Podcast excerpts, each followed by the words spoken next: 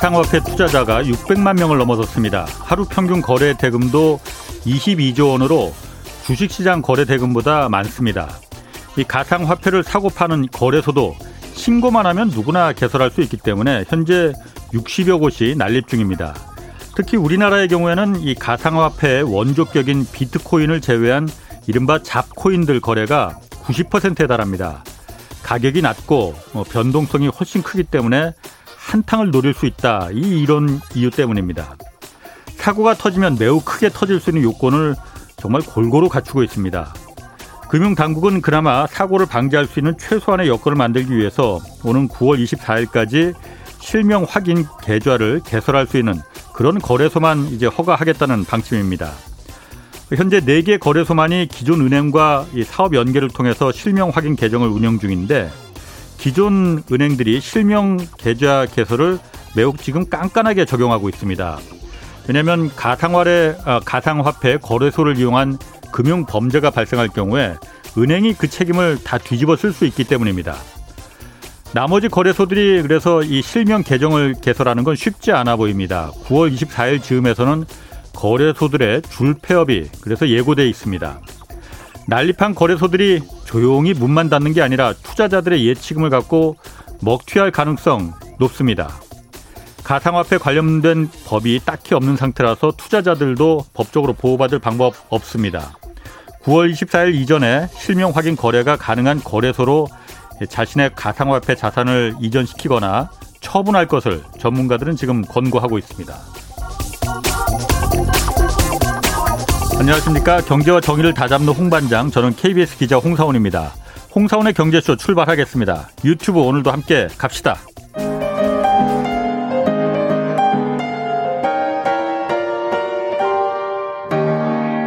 경제 방송 많으면 많을수록 아무거나 들으시면 큰일 납니다. 홍사훈의 경제쇼를 전적으로 믿으세요. 네, 어, 매주 화요일 연불리의 영양만점 주식 분석 시간입니다. 오늘 한 주 쉬고 다시 나오셨어요. 염수관 이베스트 투자증권 부장 나오셨습니다. 안녕하세요. 네, 안녕하세요. 지난주 잘 쉬셨고요. 네, 덕분에 잘 쉬었습니다. 네. 지난주 안 나오셨다고 네. 불만이신 분들이 많았습니다. 아, 그렇습니까? 인기가 뭐 하늘을 찌르고 아, 있어서. 네. 자, 염승한 부장께 주식과 관련해서 질문 있으신 분들 짧은 문자는 50원, 긴 문자 100원이 드는 샵 9730 문자 보내주시기 바랍니다. 자, 먼저 공매도 얘기부터 좀 하겠습니다. 이제 한 달 지났어요. 네. 공매도 재개한 지.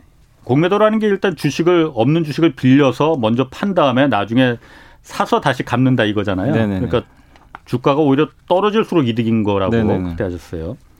공매도가 한 달 됐는데 재개된 지 가장 공매도가 거래가 많았던 게 삼성전자라고 제가 기사를 봤거든요. 네, 맞습니다. 그래요? 삼성전자가 왜 그렇게 공매도가 타겟이 된 거예요? 일단 뭐 시가총액 1위 기업이니까 뭐 예. 당연히 유동성이 풍부한 것도 있고 근데 공교롭게 반도체에 대한 그 외국인들의 시각이 되게 좀 안 좋게 한마디로 차갑게 식어버렸습니다. 왜 안 좋을까? 그러니까 예. 지금 사실 나 요즘에 나오는 지표들은 그렇게 나쁘지 않거든요. 예. 반도체 가격도 오히려 올라가고 가격도 올라간다. 네, 맞아요. 근데 이제 그 3분기가 좀 정점 아니냐 이런 좀 우려감을 음. 나타내는 것 같아요. 왜냐하면 반도체 주가 미리 선반영을 하잖아요. 근데 올해 1월 달에 주가가 너무 좋기도 했는데 예. 그 배경이 사실 삼성이 TSMC를 따라잡지 않을까 이 기대감이 있었는데 예. 그게 사실은 지금 현재로서는 쉽지 않아져 버렸고 예. 왜냐하면 또 텍사스 지역의 한파 때문에 공장 가동이 중단됐거든요. 네네. 그리고 하나가 더 있는 게 오스틴 공장 이번에 증설 결정을 했지만 예. 대만 TSMC 더 많은 투자를 하잖아요. 미국에. 그렇죠. 그러면 어.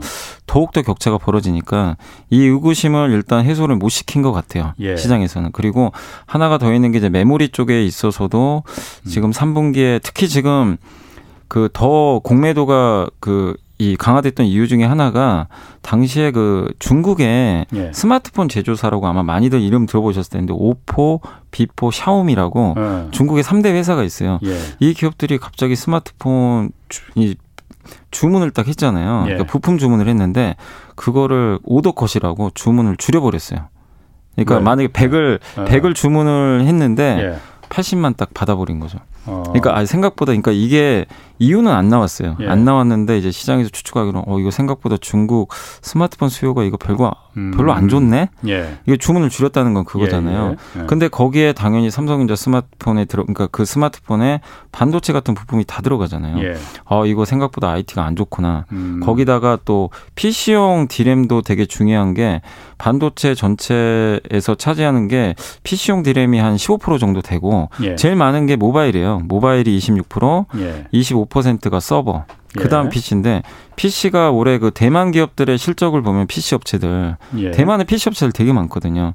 그 음. 올해 1분기가 정점이라는 얘기들이 나와버렸어요. 예. 어, 그러면 이거 PC 꺾이고 모바일도 음. 꺾이면 믿을 건 서버인데 예. 서버만 가지고 되겠냐 이거죠. 아. 그러니까 그 이제 우려감이 확산이 되면서 외국인들이 외국인들 입장에서는 어, 공매도 치기 너무 또 좋은 재료잖아요. 사실 어. 어떻게 보면 하락에 베팅을 하는 거니까.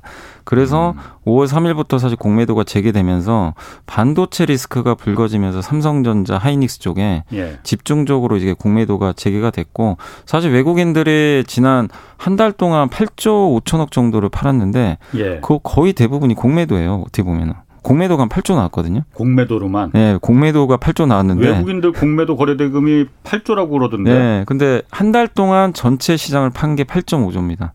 그러면 한 달 거의 뭐 공매도로 하고 거의 뭐 95% 이상이 공매도로만 네. 했네. 그러니까 이게 100, 그러니까 이게 정확히 뭐 무조건 이제 뭐 순매도라는 게 예. 매도에서 매수를 뺀 거잖아요. 예. 그러니까 뭐 그게 무조건 다 공매도라고 우리가 계산할 수는 없다고 음, 하더라도 음, 예, 예. 어쨌든 비슷한 규모잖아요. 그러니까 어. 공매도가 외국인 매매에 많은 비중을 차지한 거는 예. 분명한 팩트인 것 같아요. 근데 그 중에 음. 주로 반도 우리나라 반도체 기업에 예. 집중적으로 좀 융단 폭격을 했다는 게 이번 음. 이제 5월달 장에 가장 특징적이고 그래서 삼성전자 주가가 사실은 되게 부진했습니다. 5월 내내.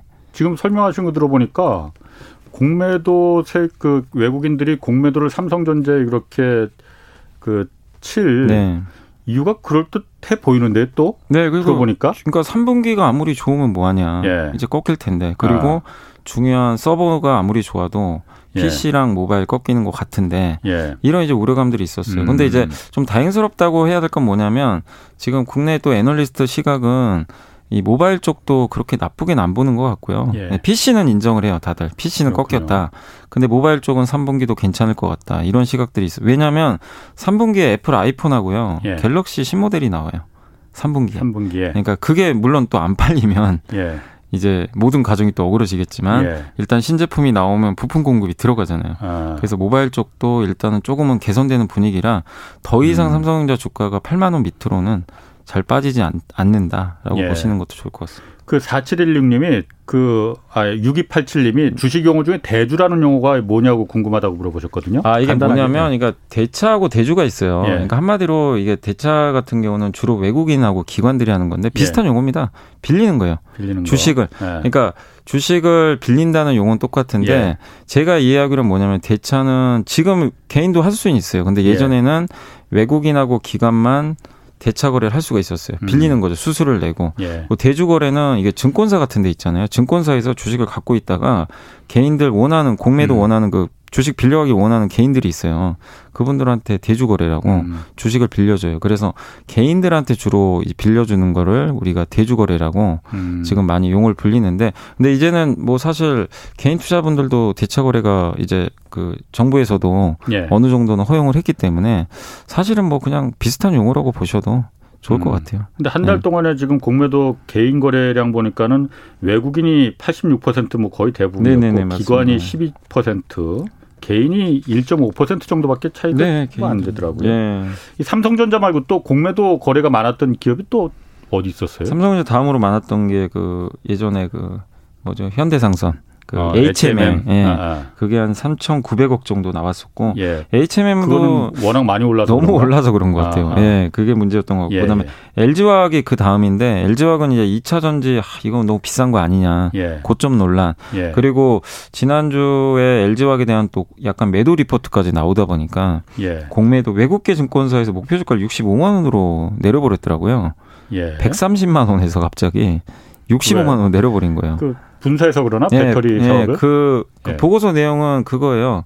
앞으로 경쟁이 좀 치열해질 것 같고 예. 거기다가 이제 LG 에너지 솔루션이 상장을 하게 되면 예. LG화학의 가치가 떨어진다. 예. 이제 얘는 너는 지주회사 아니냐 예. 할인 받아야 된다. 그렇죠. 그 논리인데 사실 그건 뭐 작년부터 이미 있었던 논리긴 한데 그걸 이제 보고서로 써가지고 시장이 좀 나왔는데 그게 이제 외국인들한테는 공매도에 또 빌미가 됐던 것 같아요. 음. 악재니까 예, 예. 그 보고서를 보고 또 공매도가 쏟아져 가지고 예. 주가가 좀 많이 흔들렸고 그 다음에 원래 이제 공 이 공매도 금지 전에도 가장 많이 공매도가 있었던 기업이 셀트리온인데 셀트리온. 도 많았고 예. 현대차도 최근에는 공매도가 좀 줄긴 했지만 예. 그 한참 5월달 중순까지만 해도 반도체 공급 부족 있잖아요. 그것 예, 때문에 예, 차를 못 만들 아, 거다. 예, 예, 이것 때문에 공매도가 계속 나와서 이런 음. 기업들이 공매도가 좀 많이 나왔던 기업들로 지금 보입니다. 음. 아까 그 셀트리온이 세 번째로 많았다고 하셨잖아요. 네네. 셀트리온 같은 경우에는 어, 원래 이제 공매도 금지 이전부터 공매도 단골로 막 그 많이 좀 꼽혔었잖아요. 네네네. 그런데 셀트리온이 또 공매도 잔고가 가장 많은 그 네. 종목이다라고 해요. 네.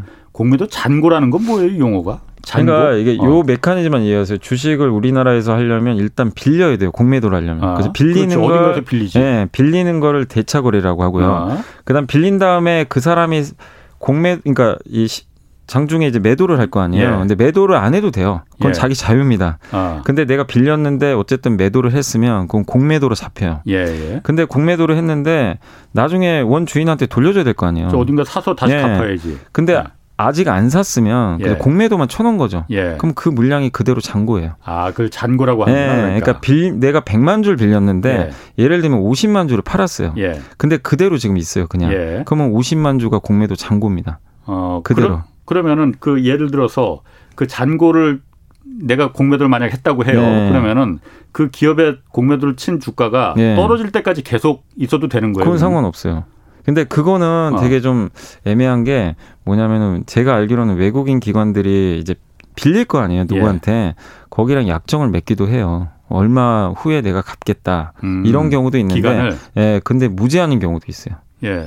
아니 그래서 지금 김배공님 예. 같은 경우에 그 부분을 문제를 삼았어요. 예. 외국인과 기관들은 왜 공매도 물량을 무기한으로 주고 그, 일반 예. 대미 투자자한테 60일, 60일만 주냐? 이거야말로 불공정 거래 아니냐? 아, 저도 뭐 그렇게 개인들도 생각, 그냥 예. 무제한 주면 예. 안 되는 거예요, 그걸? 근데 이제 그 그때 기사 나온 거 보니까 예. 그 그때 이제 금 금융감독원 관계자가 인터뷰했던 걸로 제가 기억은 나는데 예. 개인 투자분들이 이제 만약에 공매도를 무제한으로 하게 됐을 때는 아직 사실 이제 공매도 경험이 많지가 않잖아요. 아. 너무 리스크가 커질 수 있다. 음. 만약에 2개월, 그러니까 2개월 안에 갚아야 되는데 예. 만약에 주가가 공매도를 쳤는데 반대로 급등을 해버리면 예. 손실이 무제한으로 그렇죠. 가거든요. 예. 근데 그렇게 됐을 때는 너무나 그 계좌가 완전히 뭐 파탄 날 수도 있으니까 예, 예. 그걸 그 리스크를 방지하기 위해서 2개월로 음. 딱 제한을 걸었다. 그런 예. 인터뷰 기사는 있었어요.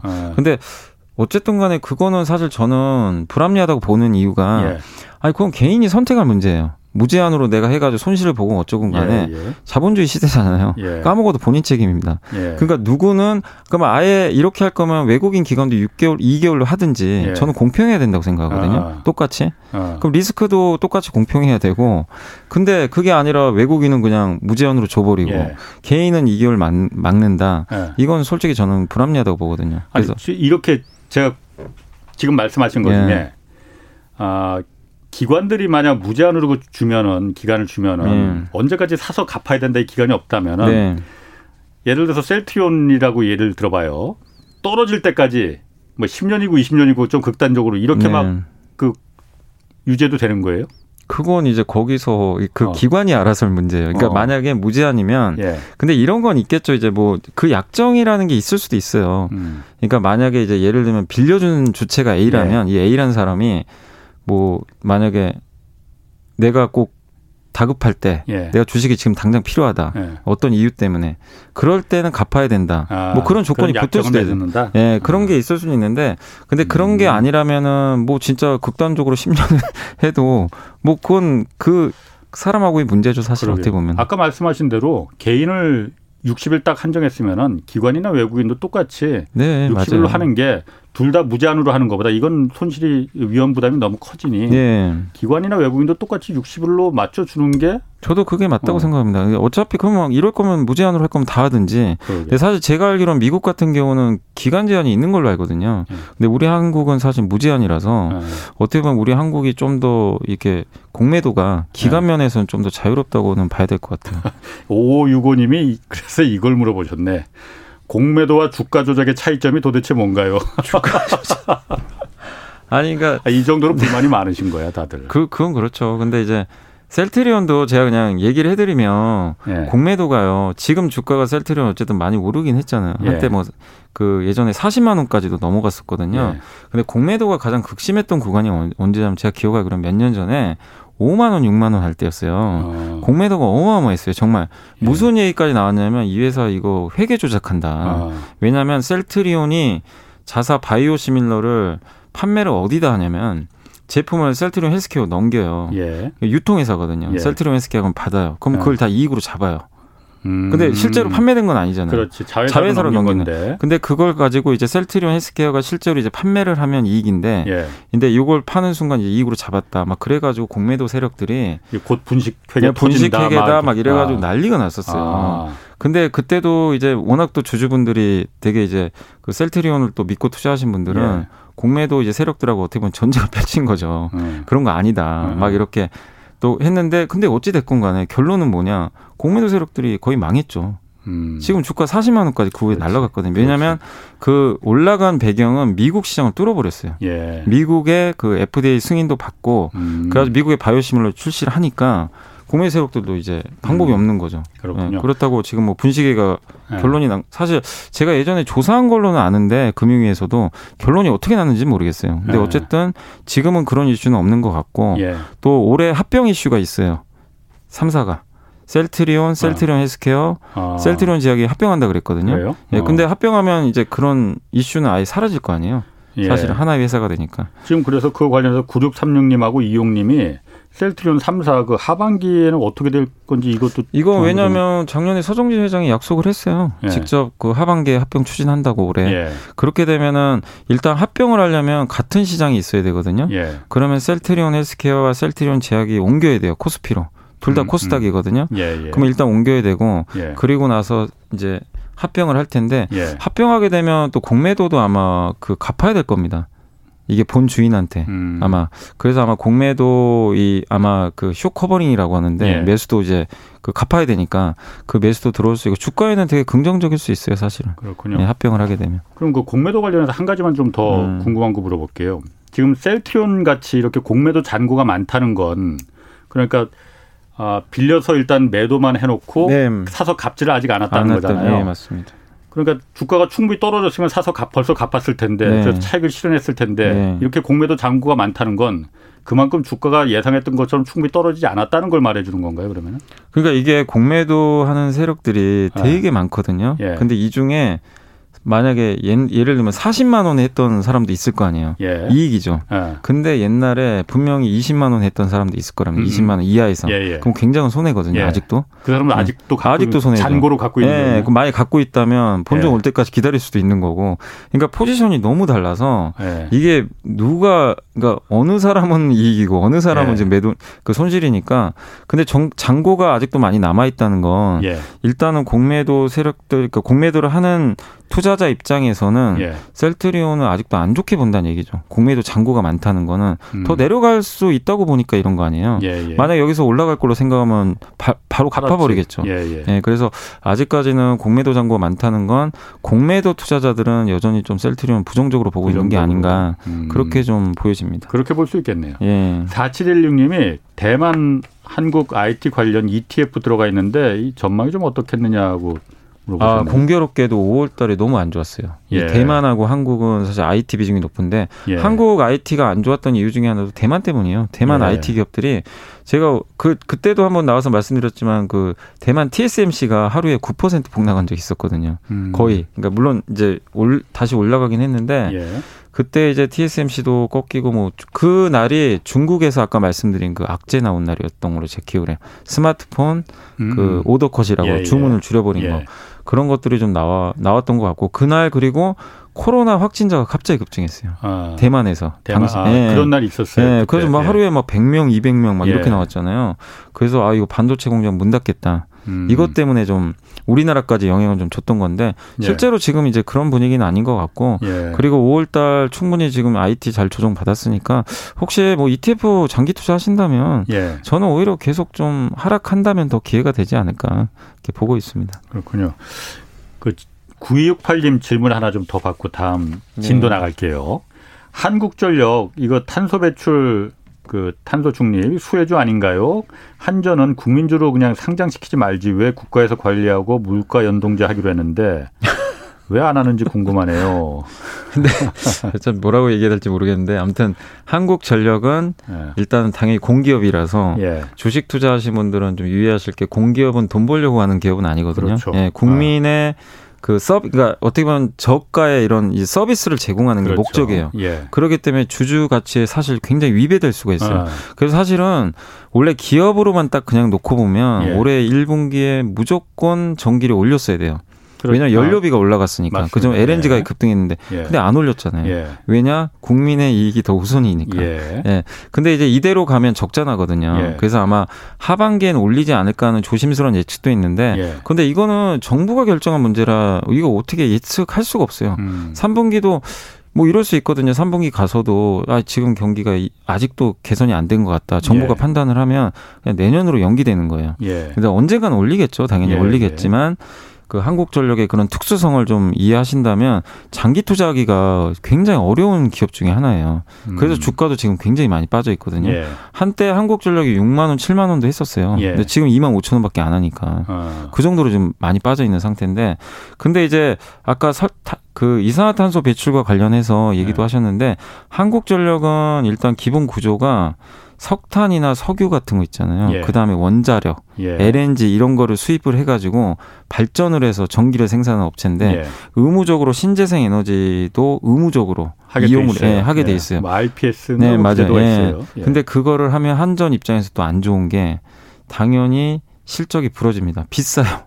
음, 신재생에는 예, 예, 그러니까 예. 실적 면에서 안 좋다는 예. 거예요. 근데 그건 무조건 이제 의무적으로 늘려야 돼요. 예. 그럼 당연히 이것도 안 좋은 거고 아. 한전 입장에서 제일 좋은 게 뭐냐면 원자력 발전 비중 늘려버리면 돼요.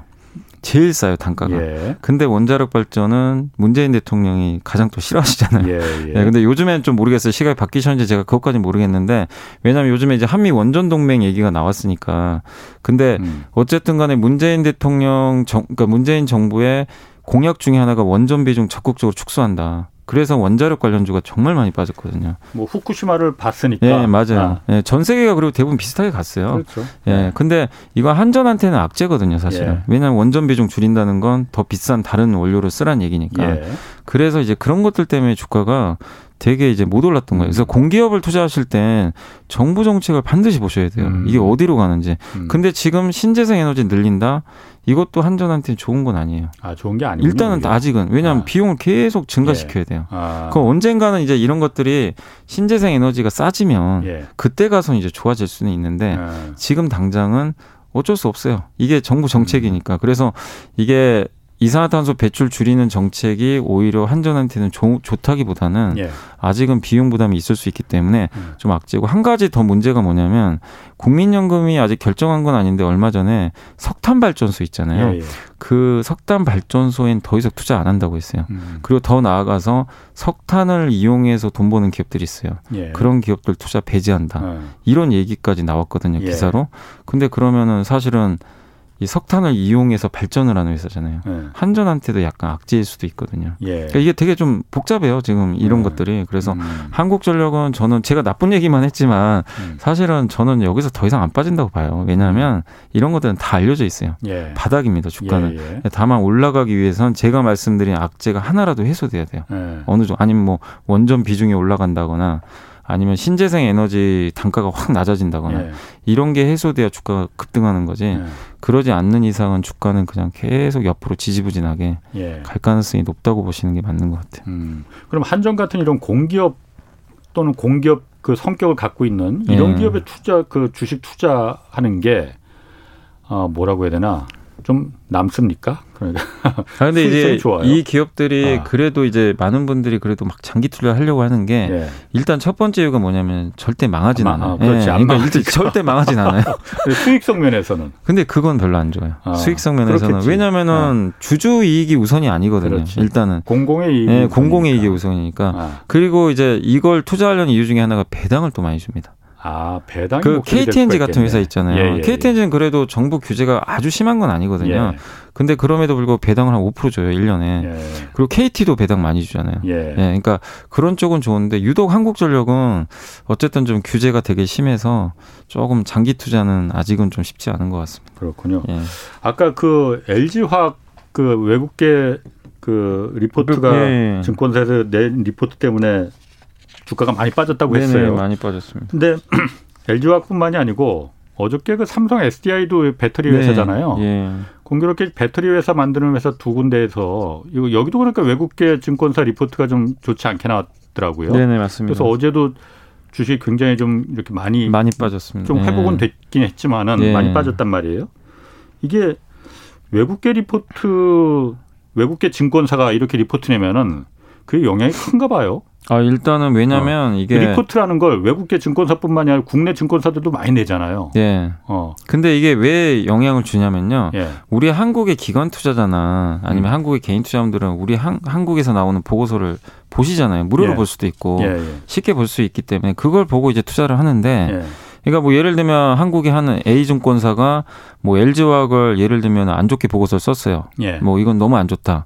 그러면 목표 주가 확 내렸어요. 그러면 이제 네. 그걸 보고 개인이나 기관 투자가 판단을 하거든요. 예. 어 이거 안 좋네. 그래서 네. 이제 그날 뭐훅 나갈 수도 있고. 예. 근데 외국인들은 국내 보고서를 잘 안 봐요. 예. 예. 그러니까 우리나라 투자들도 미국 이게 음. 기업들 투자할 때 예. 사실 어떻게 보는 법도 좀 모르지만 예. 사실 미국 증권사 보고서 보기 되게 어렵잖아요. 예, 예. 예. 근데 외국계 이제 증권사들 같은 경우는 그러니까 외국인 투자들은 음. 이 외사 리포트는 많이들 보거든요. 참조를 해요. 예. 주로 그 외사 리포트를 참조하는 데가 대부분 펀드입니다. 외국계 펀드들이 예, 예. 이런 것들 참고하는데, 어 모건 스탠리가 이런 걸 썼네. 음. 이게 돌겠죠. 이런 이 정보들이 음, 예. 그다음에 어 LG화학을 JP 모건인가 제가 알기로는 아 CS 증권 예. 유럽의 CS 증권이라 있거든요. 거기서 목표 주가를 반토막 내버렸어요. 예. 그게 지난주에 이제 나왔던 거고 예, 예. 그걸 보고 그냥 어 이거 안 좋구나. 공매도까지 해가지고 그냥 비중을 줄여버린 거죠. 예. 근데 아시겠지만 외국인 비중이 되게 높은 기업들이에요. 음. 그러니까 외국인이 그날 장중 내내 던져요. 예. 그냥 계속 던집니다. 거의 예. 거기다 빌린 것까지 같이 다 던져버리니까 예. 주가가 그냥 무너져 버립니다. 그러니까 예. 우리 한국의 투자들은 어 저 내용 보면 저거 다 아는 내용인데 예. 이렇게 생각할 수 있는데 예. 외국인은 그런 게 아니에요. 그냥 그 보고서에 충실해요. 어. 대부분 제가 이걸 한두 번 본 게 아니라 예. 외사 보고서 나온 날은요 거의 그날 외국인 다 던진다고 보시는 게 맞아요. 이미 다 알려진 내용인데도 알려진 내용인데 외국인 입장에서는 어떻게 생각할지 제가 모르겠어요. 그분들이 예. 아는 그 사람들이 아는지 어쩐지는 제가 모르지만 예. 거의 당일날 그런 매도 리포트가 나오면 예. 그 기업은 외국인들 매물 폭탄 맞는다고 보시는 게 맞아요. 어. 근데 결론적으로 그렇다고 이 기업이 망가졌냐? 예. 아니에요. 그리고 그러니까. 나서 다시 다 회복된 기업도 많고 예. 예. 반대로 외국인이 매수 리포트 쓰는 경우도 있어요. 음. 그러면 진짜 주가 올라갑니다. 외국인이 사서 예. 최근에 대표적으로 물론 급등한 건 아닌데 12만 원에서 예. 그 외국계 증권사 중에 CLSA라는 증권사가 하나 있거든요. CLSI. 예, 예, 그 회사가 하이닉스에 대해서 목표 주가 19만 원 보고서를 냈어요. 며칠 전에. 어, 그럼 뭐 19, 지금 12만 아, 원인데 예, 예. 엄청 어, 좋은 어. 보고서잖아요. 그러면 예. 실제로 외국인이 사서 진짜로 예. 주가 지금 급등은 아닌데 12만 8천 원까지 올라갔어요. 꾸역꾸역 올라와가지고. 그러니까 그날 제가 좀 놀랬던 게 뭐냐면요. 그 보고서 나온 날 증시가 급락하고 있었어요. 하이닉스만 올라갔어요. 하이닉스 올라가고 있더라고요. 그 보고서 하나 때문에. 네. 그러니까 저는 아 이거 그것 때문인지 제가 알 수는 없지만 예. 다 빠지는데 혼자 올라가더라고요. 어. 그러면 우리가 추론하기로는 보고서 영향이잖아요. 그러면은 저 두 가지가 궁금해요. 네. 먼저 첫 번째는 이렇게 국내 증권사들도 리포트를 많이 할 테고 네. 외국계도 리포트를 많이 하는데 그럼 외국계 리포트가 더 중 지금 말씀하시는 거 보니까 주가에 이게 알려진 사실이라 하더라도 외국계 리포트는 더 큰 영향을 미치는 것처럼 그 말씀하시는 거잖아요 지금. 네, 그러니까 그건 그 보고서가 나왔을 때는 주로 외국인들이 이용을 하기 때문에 네.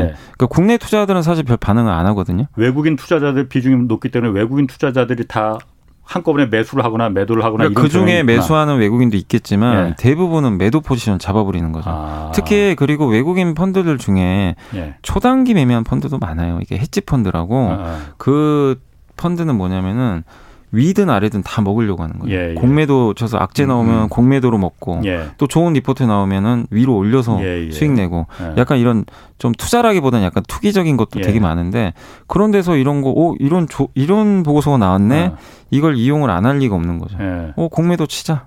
약간 이제 이런 느낌으로 그날 물량이 쏟아지는데 근데 또 이 트레이더 하시는 분들이 있잖아요. 예. 그날 이런 보고서가 나와서 예를 들면 삼성전자, LG와 같은 큰 기업이 아침부터 물량이 쏟아져서 급나가면요. 예. 그날 오르는 거 거의 불가능하거든요. 예. 매물이 매물이 쌓이니까. 어. 그러면 이제 국내 기관이나 뭐 아니면 또 트레이더 하시는 분들 중에도 어, 보고 있다 공매도 하시는 분들 도 나오겠죠. 어, 이건 미치다. 아, 그냥 보고. 이 보고서가 중요한 게 아니라 어, 어. 방향이 미치네.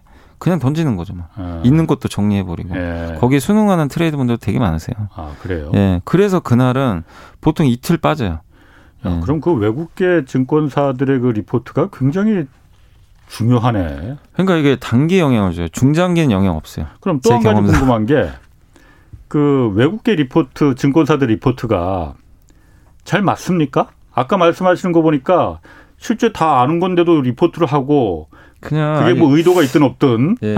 근데 근데 어. 솔직히 어. 이거는 그냥 제 개인적인 생각인데 예. 제가 이제 외국계 증권사 나와서 빠지는 기업들 봤거든요. 예.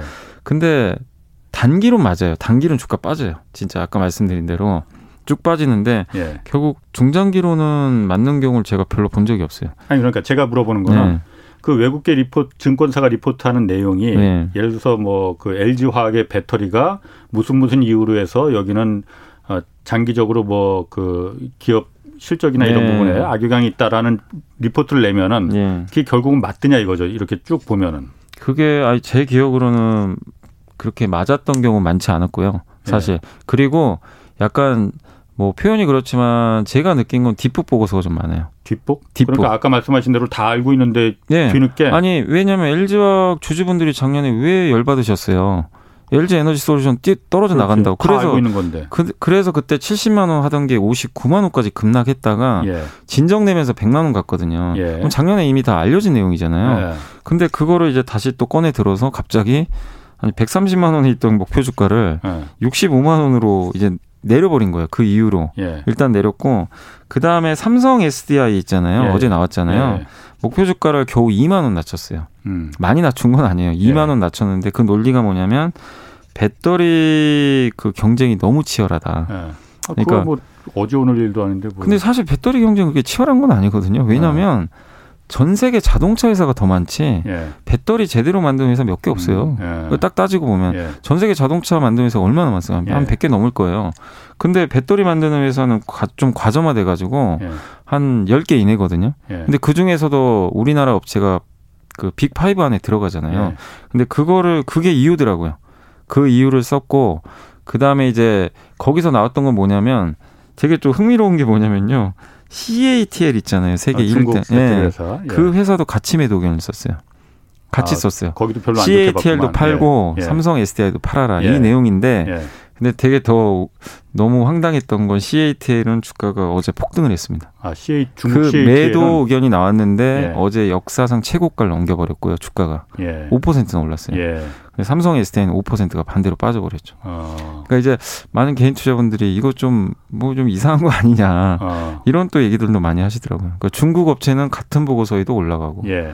예. 한국 그러면은 제가 잘 몰라서 그런데 그 외국계 증권사 리포트가 그렇게 뒷북 다 아는 거 뻔히 아는 걸 몰라서 그렇게 쓰는 거는 아닐 것 같은데 그럼 의도가 있는 겁니까? 아, 그거는 겁니까? 제가 알 수가 없습니다. 아. 네. 그럼 그 애널리스트의 자유거든요. 그렇게 쓰는 예. 거는 그거 가지고 뭐라고 할 수 없고 그 다음에 뭐 뒤늦게라도 쓸 수도 있는 거거든요. 사실은. 예. 근데 확실히 국내 애널리스트분들이 저는 더 뛰어나다고 보는 게 훨씬 업데이트도 빨리 해주시고 예. 되게 다양한 자료들을 분석을 해요. 뭐 나쁘면 나쁘다고도 얘기해주고 음. 얘기들을 하는데 외국계는 제가 제가 느낀 건 뭐냐면은 그 예전에 나왔던 그런 내용들 우리 악재라는 것도 다 알고 있는 내용들을 예. 나중에 좀 뒤늦게 나오더라고요. 예. 근데 좀 아쉬운 거는 그 보고서가 나오면 외국인이 그걸 보고 매도가 나오니까 아. 주가 뒤늦게 또 무너져 버리거든요. 이런 것들이 좀 반복돼서 그 부분은 그러게. 좀 아쉬운 것 같아요. 오히려 외국인 투자자들이 그렇게 외국 증권사들의 리포트에 의지하는 부분이 많다 보니까 외국계 그 증권사들은 그런 부분을 좀 이용하고 싶은 그 유혹에도 많이 빠질 것 같은데. 잘 모르겠습니다. 그것까지. 뭐 그것은 저도 참. 하준규님이 네. 액면병합 설명 부탁합니다라고 했거든요. 액면병합. 아, 액면봉합은 뭐냐면 액면 분할 많이 하잖아요. 예전에 그러니까, 카카오가 분, 아. 그러니까 예를 들면 너무 액, 비싸서 네, 아. 액면 지금 예전에 카카오가 50만 원 했는데 네. 액면 분할을 하게 되면 액면가 예를 들면 5천 원짜리를 10분의 1로 분할을 하면 500원이 되고요. 그렇지. 대신에 주식 수가 10배로 늘어나요. 예. 예. 대신에 주가는 당연히 그만큼 떨어지게 되는 거고 반대로. 예. 근데 액면 병합은 뭐냐면 우리 회사 주가가 너무 싸구려처럼 보이는 거예요. 예를 들면 음. 막 1,000원, 100원 막 음. 이러면은 근데 그 회사가 액면가가 만약에 500원이다. 예. 액면가 500원인데 액면가를 5,000원으로 올려요. 예. 10배.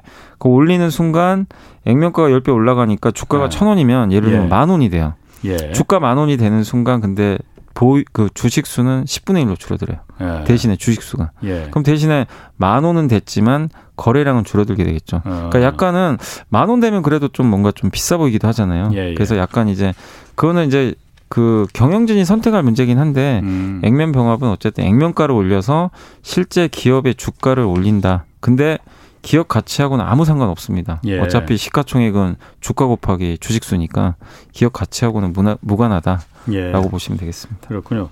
요즘 그 강판 가격 그 인상했다고 하잖아요. 그러니까 아, 그 자동차용 예. 강판 그래서 뭐 예. 자동차 값도 올라가느니 마느니 뭐, 뭐 원자재 값 반영해서 그런 얘기 있던데 포스코 같은 경우에도 지금 그런데 계속 주가는 뭐 지지부진하다고 해요. 네네. 강판 가격 오르고 그러면은 그 포스코 입장에서는 이게 유리한 겁니까? 어, 유리한 예, 겁니까? 지금 4233님이 이거 물어보셨어요. 네, 당연히 유리하고요. 네. 특히 이제 제가 자료를 찾아보니까 포스코는 정확히 왜냐하면 포스코는 자동차만 하는 게 아니라 되게 다양하게 하거든요. 예. 예. 이게 매출 비중이 다 분산돼 있는데 예. 현대제철은 그 자동차 강판 비중이 되게 높아요. 왜냐하면 현대차 계열사다 보니까 예.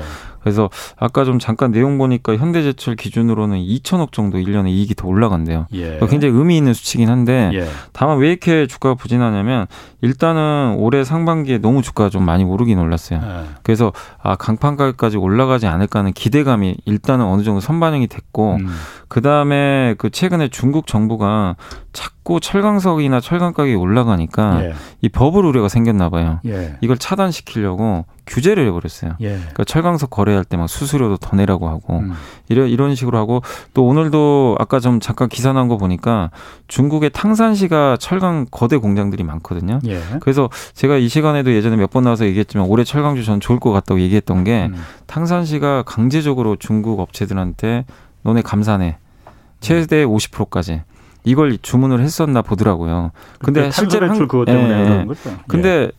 오늘 나온 기사를 보니까 네. 50%가 아니라 50% 감산이 아니라 조금 감산 폭을 완화시켜 버린 거죠. 예. 를 들면 30%까지만. 예. 그러면 다섯 개 줄일 거세개 줄이면 음. 우리가 기대했던 것만큼 공급 감소가 안 나오잖아요. 음. 그럼 당연히 철강주한테 되게 이건 좀 부담이거든요. 예. 그러니까 이런 것들까지 나오다 보니까 오늘 기사에 예. 그래서 오늘 철강주가 이런 호재에도 불구하고 예. 주가가 좀 지지부진하다. 그리고 지금 시장은 약간 이걸 철강주가 또 못 가는 이유는 이걸로 보셔야 돼요. 철강주는 인플레 관련주인데 원자재 가격 올라갈 때 그 가격 그렇죠. 전가 해가지고 수혜주거든요. 그렇죠. 그래서 막 구리 가격 올라갈 때 주가들 막 엄청 올랐잖아요. 예. 철강석 가격. 근데 최근에 원자재 가격이 일단 좀 주춤해졌고 예. 그 다음에 지금 연준에서도 인플레 이거 일시적이다. 예. 자꾸 주장하고 있고 그리고 마스크 벗으면요. 예. 어쨌든 사람들은 이제 출근을 해요, 무조건. 예. 그 광산 같은 데도. 그럼 생산이 증가합니다. 예. 그럼 공급이 늘어날 거 아니에요. 예. 그동안 공급이 안 되던 게. 음. 그럼 원자재 가격도 당연히 안정화되거든요. 음. 그렇게 본다라면은 그러니까 중국의 강력한 의지, 원자재 가격 올라가면 안 된다. 예. 이거랑 경제 정상화. 이두 예. 가지가 오히려 원자재한테는 단기적으로는 부담이 되면서 철강주한테도 약간 좀 가격적으로 부담이 되는 그런 흐름으로 음. 지금 주가가 좀 조정받는 것 같아요, 제 생각. 음. 그래서 아이러니한 게 철강주가 안 가니까 뭐가 갔냐면 예. 소비재가 갔잖아요. 마스크 벗을 때 제일 좋은 게 있다. 아. 뭐 화장품, 의류, 예. 요즘에 백화점, 면세점, 카지노, 여행 항공이 정말 요즘에 강하거든요. 이쪽 섹터로 너무 가버린 거죠. 아, 음. 아, 원자재 팔고 이쪽으로 가자. 그래서 지금 약간 그런 분위기라고 보시는 게 맞는 것 같아요. 그렇군요. 예. 9304님이 9303님이 이거 물어보셨는데 아시아나 항공 상장 폐지 가능성이 있을까요? 아시아나 항공이 뭐 상장 폐지 얘기가 있습니까?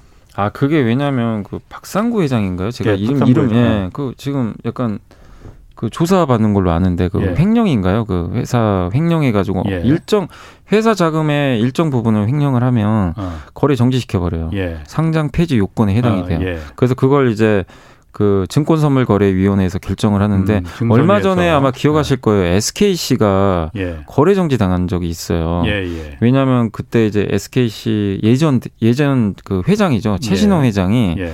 횡령 혐의로 음. 구속이 돼가지고 음. 그래서 이게 어느 정도 비중이 늘어나서 거래를 정지시켜 버렸어요. 그래서 예. 많은 분들이 어 이거 상장 폐지 당하면 어떡하지 불안해하셨는데 아. 다행히 그냥 SKC는 거래가 음. 재개됐어요. 그래서 제가 봤을 때는 아시아나항공도 어차피 지금 이제 매각을 하게 되고 예. 그다음에 박상구 회장이 사실은 이제 앞으로 당연히 대한항공으로 경영권이 넘어가잖아요. 예. 그런 거 봤을 때는 상장 폐지, 그러니까 요건으로 따지면 상폐될 수도 있겠지만 예. 증선위에서 무조건 상폐시키는 건 아니거든요. 아, 그러니까 무조건 배임 횡령이 있다고 해서 네, 무조건, 무조건 하진 않아요.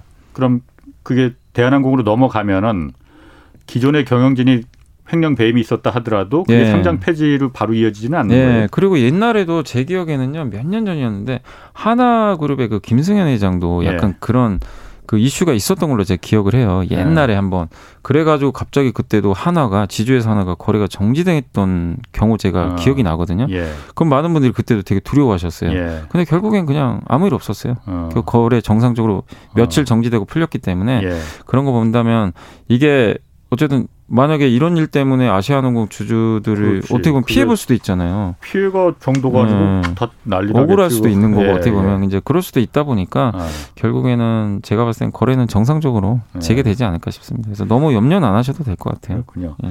그 중국 위안화 쪽 요즘 워낙 강세예요. 뭐 강세다 보니까는 위안화 그 중국 중앙은행, 인민은행이 그 중국 내 금융기관의 외, 외화예금, 외화예금 지급 준비를 인상을 했다고 해요. 네네. 이게 그러면은 무슨 의미를 갖는 거예요? 그러니까 외화 외화 위안화가 아니고 달러에 대한 지급 준비. 네, 그러니까 지급 준비라는 게 원래 그 다 이거 그 뭐라고 해나 그러니까 은행이 풀지 말고 음, 그러니까, 일정 비율은 예, 갖고 있으라 이거 예, 아니에요. 그러니까 아. 은행이 보통 이제 예치를 하거든요. 아. 중앙은행에 예. 그거를 이제 그 예치 비율을 올리는 거죠. 그러니까 음. 중앙은행한테 야 만약에 어떤 사람한테 100원을 빌려준다면 네. 사실 90원만 빌려 90원을 아. 주고 10원은 여기 맡겨야 되거든요. 예를 들면. 그걸 지급 준비. 예, 지금 근데 그걸 만약에 어. 올리면 예. 더 여기다 지급을 해야 되니까 예.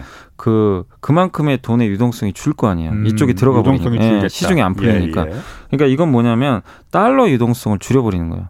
달러를 더 예치하라는 거예요. 달러를. 어. 시중에 풀지 말고 달러를 더 예치를 해라. 그럼 달러가 어. 줄죠. 예. 예를 들면 달러가 줄면 어떻게 되죠? 달러 공급이 줄잖아요. 예. 그럼 공급이 줄면 가격은 올라간다 그러잖아요. 아, 달러 가격이 그렇지. 올라가요. 예. 그럼 달러 가격이 올라가면 위안화는 반대로 떨어지겠죠. 예, 그거예요. 예.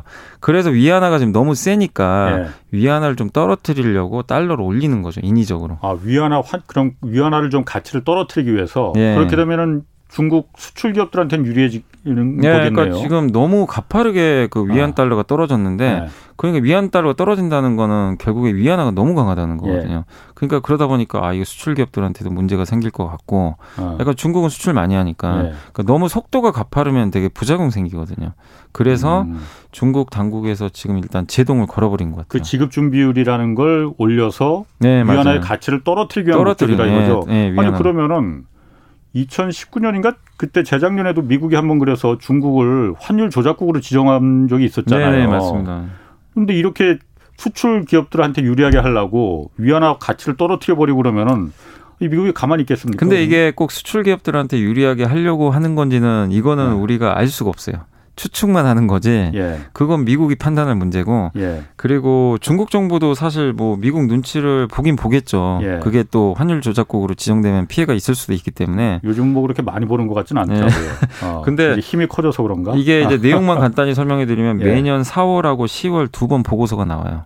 그래서 어. 그때 이 지정을 하거든요. 예. 지정을 하게 되는데 이번엔 시, 이제 지금 6월이니까 10월에 나오겠죠. 예. 근데 미국 입장에서 도 어떻게 생각할지 모르는데 조건이 세 개입니다. 예. 간단히 설명드리면 1년간 24조 원을 초과하는 대미 무역 흑자가 발생하면 예. 그다음에 이거는 해당돼요. 중국, 음. 한국도 해당됩니다. 예. 24조 원은 가볍게 넘어요. 예, 예. 그두 번째가 전체 GDP 있죠. 예. GDP 대비해서 2%를 초과하는 경상흑자.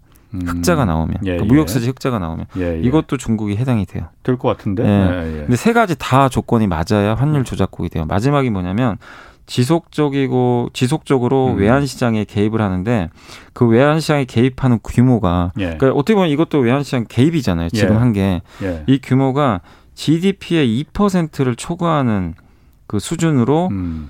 그 1년 그러니까 1년에 6개월 이상을 계속 순매수했을 때 예. 전체 GDP의 2% 이상 규모. 아. 근데 이거 잠깐 했다고 예. 세 번째 해당은 아니거든요. 아. 근데 이 세 개가 다 맞아야 돼요.